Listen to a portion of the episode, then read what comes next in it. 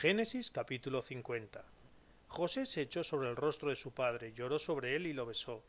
Después José mandó a los médicos de su servicio embalsamar a su padre, y los médicos embalsamaron a Israel. Tardaron cuarenta días, que es lo que se suele tardar en embalsamar. Los egipcios le guardaron luto setenta días. Pasados los días del duelo, dijo José a la corte del faraón Si he tenido vuestro favor, exponed ante el faraón este ruego mío. Mi padre me hizo jurar diciendo Cuando muera me enterrarás en el sepulcro que me preparé en la tierra de Canaán. Ahora pues déjame subir a enterrar a mi padre y después volveré. Contestó el faraón Sube y entierra a tu padre como él te hizo jurar.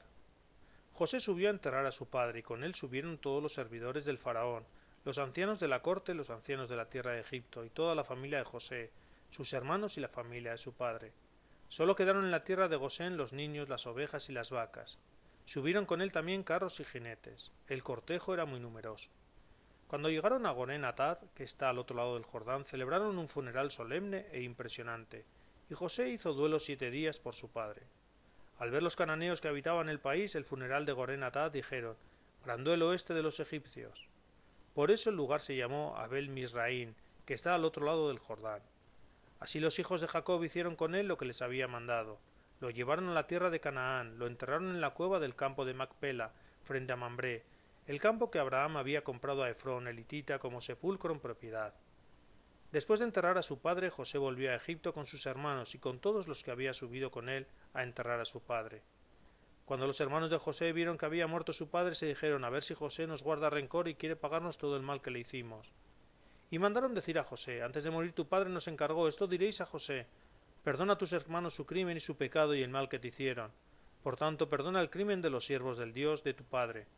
José al oír se echó a llorar. Entonces vinieron sus hermanos, se postraron ante él y dijeron Aquí nos tienes, somos tus siervos. Pero José le respondió No temáis, ¿soy yo acaso Dios? Vosotros intentasteis hacerme mal, pero Dios intentaba hacer bien, para dar vida a un pueblo numeroso como hoy somos. Por tanto no temáis, yo os mantendré a vosotros y a vuestros hijos, y los consoló hablándoles al corazón. José habitó en Egipto con la familia de su padre y vivió ciento diez años.